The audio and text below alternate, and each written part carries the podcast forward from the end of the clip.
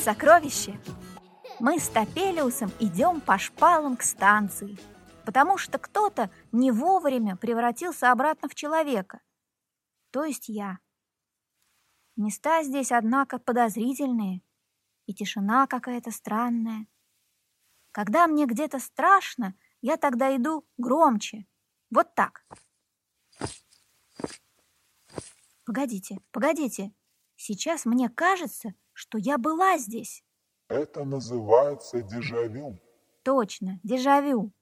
Когда думаешь, что события или место уже были в твоей жизни. Но дежавю — только ощущение. Например, этот дуб. За ним должен быть большой камень. Проверим? Нана, не отступай от железной дороги. Да я же рядом. Вот камень. Видите, Топелиус? Я была здесь.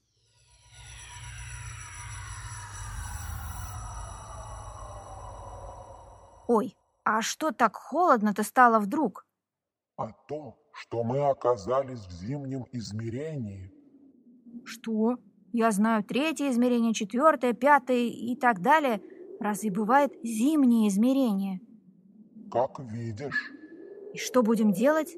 Идем обратно по своим же следам. Ой, холодно. Давайте почитаем сказку про солнечный луч, чтобы стало теплее. Нет, в зимнем измерении нужно читать зимние сказки.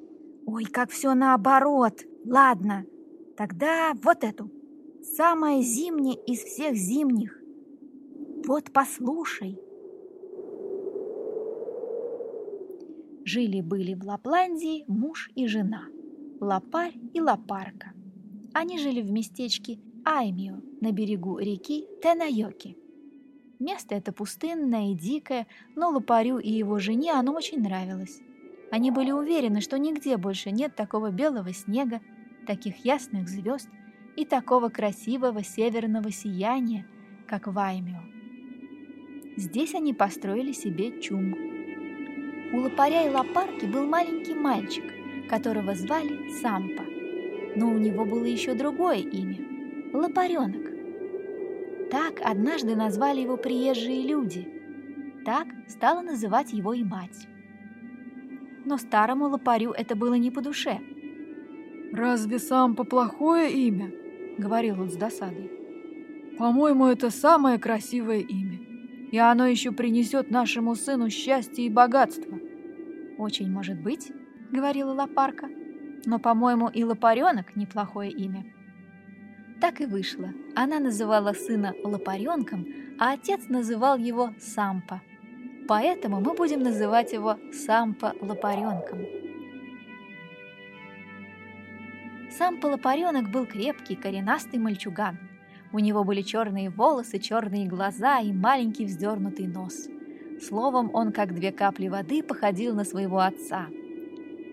Сампа-лопаренку было всего семь лет, но не всякий и в 15 лет бывает таким смелым и ловким – у него были свои собственные маленькие лыжи, на которых он, не задумываясь, съезжал с самого крутого холма, и свой собственный маленький олень, которого он заправлял свои собственные сани. Ты бы видел, какой поднимался снежный вихрь, когда сам понесся на своем олене по высоким сугробам. Вниз, вверх, вверх, вниз — Маленького лопаренка совсем не было видно, и только изредка в снежных облаках мелькала прядка его черных волос. «Нехорошо, что мальчик ездит, куда ему вздумается», — сказала как-то мужу старая лопарка. «Того и гляди, на него нападут в горах волки, или еще того хуже, золоторогий олень».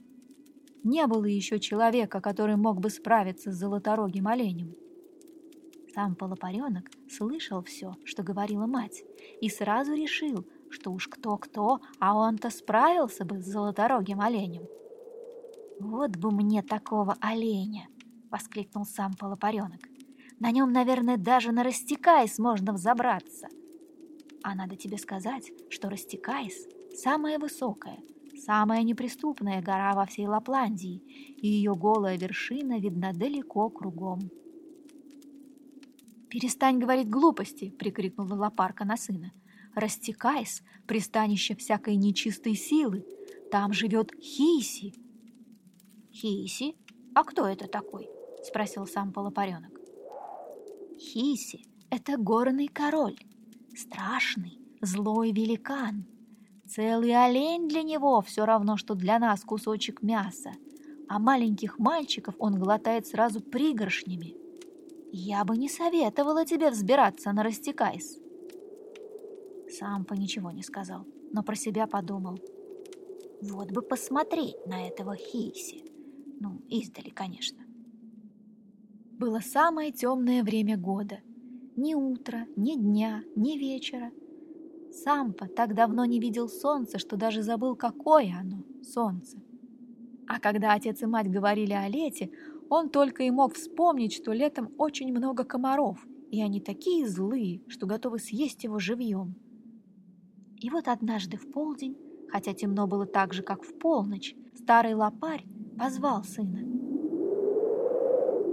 «Поди-ка сюда скорее, Сампа, я хочу тебе показать кое-что». Сампа выполз из чума.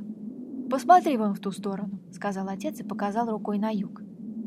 Далеко-далеко, на самом краю неба, Сампа увидел узенькую красную полоску, очень похожую на красноватые отблески северного сияния. «Знаешь ли ты, что это такое?» — спросил лопарь. «Это южное сияние», — ответил Сампа. Он прекрасно знал, где находится север и где юг, и сразу рассудил, что на юге не может быть северного сияния.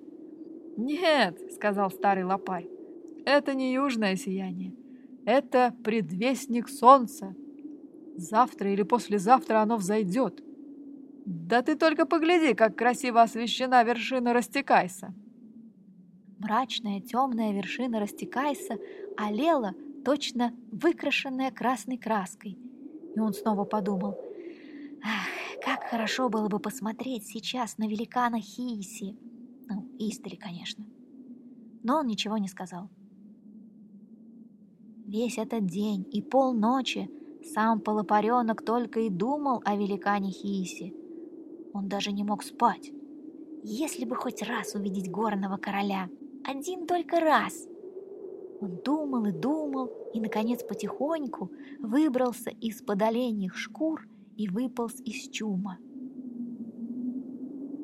Мороз стоял такой, что все вокруг так и сверкало, а снег под ногами скрипел от каждого шага. Но сам полупаренок холода не боялся. На нем была меховая куртка, меховые штаны, меховые сапоги, меховая шапка и меховые рукавицы — а когда на тебе такой наряд, никакой мороз не страшен. Сам полопаренок стоял около чума и смотрел на звезды, которые яркими огнями горели в небе. И вдруг он услышал, как его маленький олень скребет копытом снег. «А если я немного покатаюсь?» — подумал сам полопаренок. Он так и сделал. Запряг оленя в свои самки и помчался по огромному пустынному снежному полю. «А не поехать ли мне в сторону Растекайса?» — подумал Сампа. «Конечно, на самую гору я не буду взбираться, а только посмотрю, какая она вблизи». Решено и сделано.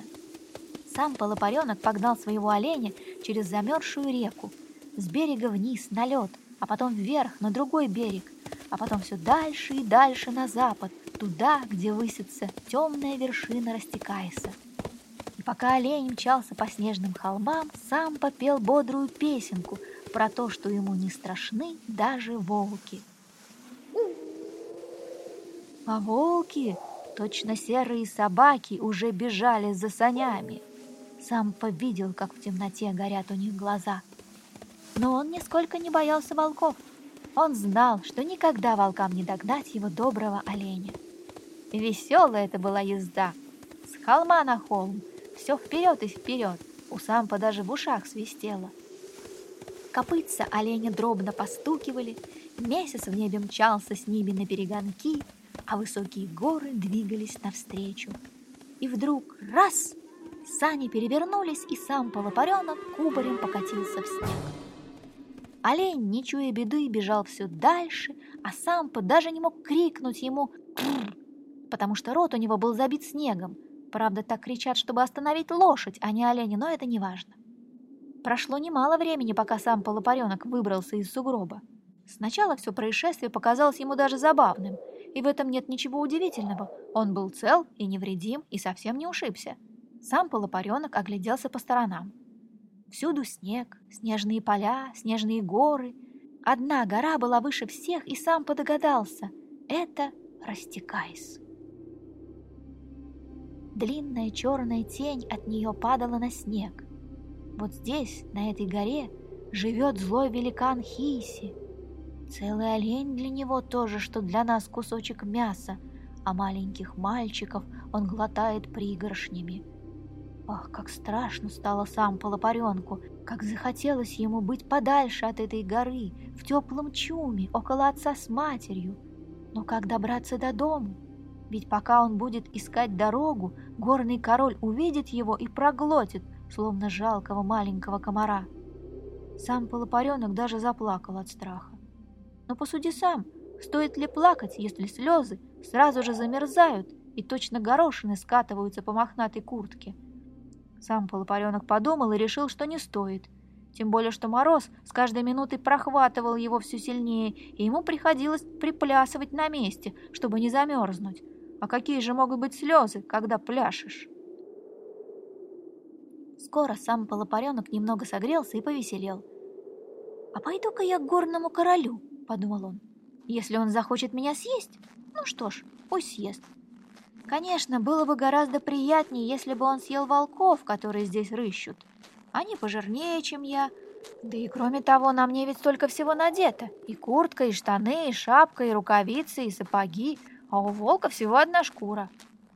И сам полопаренок смело зашагал к Растекайсу.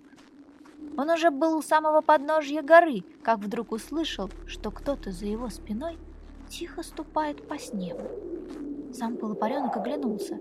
В двух шагах от него стоял огромный косматый волк.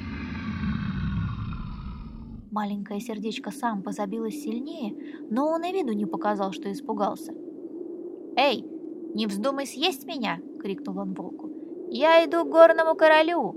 У меня к нему очень важное дело. И если тебе дорога шкура, советую не трогать меня». «Ну-ну, потише», — сказал волк. На растекайся, все звери умеют говорить по-человечьи. «Кто ты такой?» «Меня зовут сам Полопаренок. А ты кто такой?» «Я вожак волчьей стаи Его Величества Горного Короля», — ответил волк. «Сейчас я рыскал по всем горам и равнинам и созывал подданных короля на праздник ночи.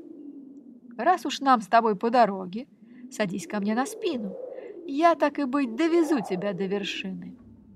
Сам полопаренок не стал долго раздумывать, он вскочил на волка, и они помчались через горные ущелья и пропасти.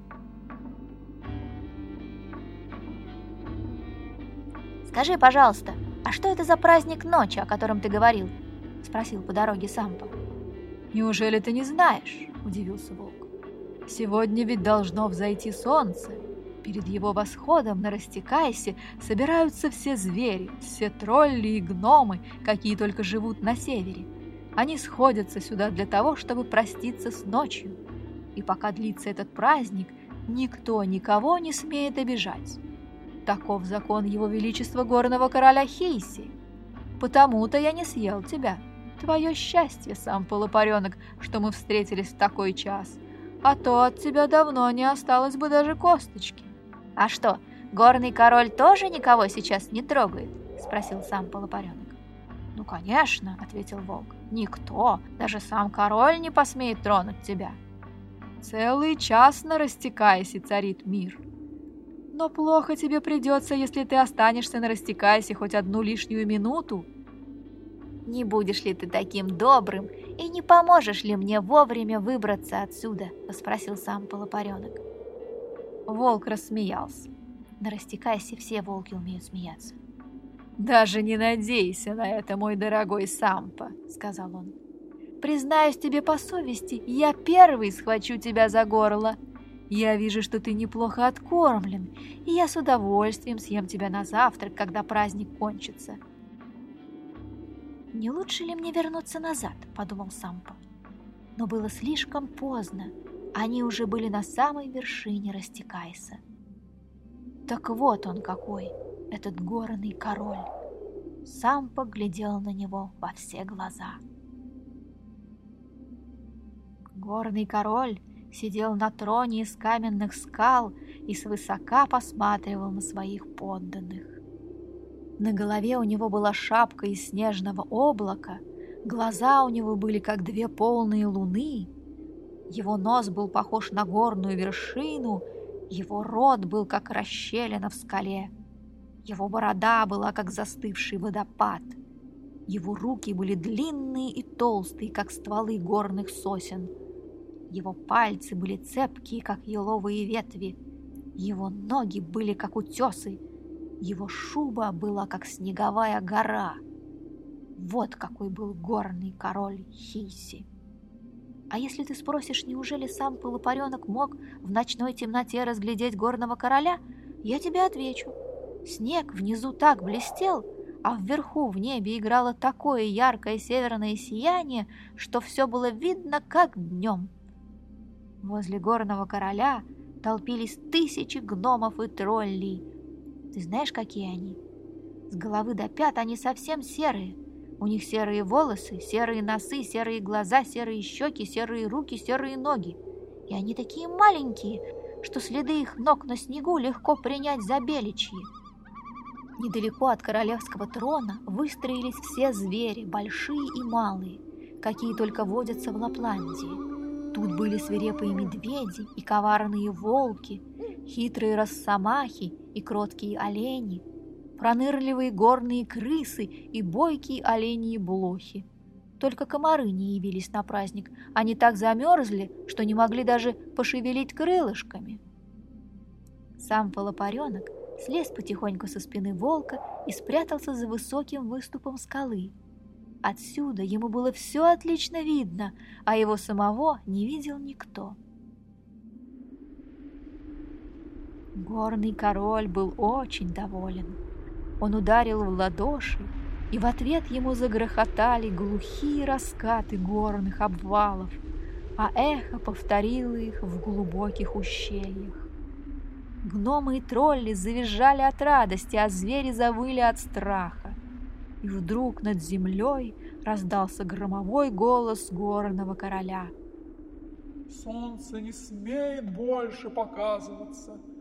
Так я хочу. Так будет. Так должно быть». И послушное эхо повторило его слова. «Так будет, так должно быть». Что-то странное, Топелиус, теплее это не становится. Наоборот, стало темнее и холоднее. И к железной дороге мы не вышли, хотя до нее было рукой подать. И сказка у вас какая-то страшная. Бедный Сампа, куда его занесло? Ой, ой, ой, мой лоб, как больно. На что это я наткнулась? Что-то большое и накрыто тканью. Потяни за край. Зеркало? В лесу? Ой, девочка, ты мне кого-то напоминаешь. Это же я, Топелиус, только маленькая. Похоже, это волшебное зеркало. В нем взрослые видят себя детьми. А можно мне? Можно, но в следующий раз. Ладно. Сокровище, кажется, мы, наконец, наткнулись на что-то важное и все разрешится уже совсем скоро. Пока! До следующего выпуска и продолжения этой сказки!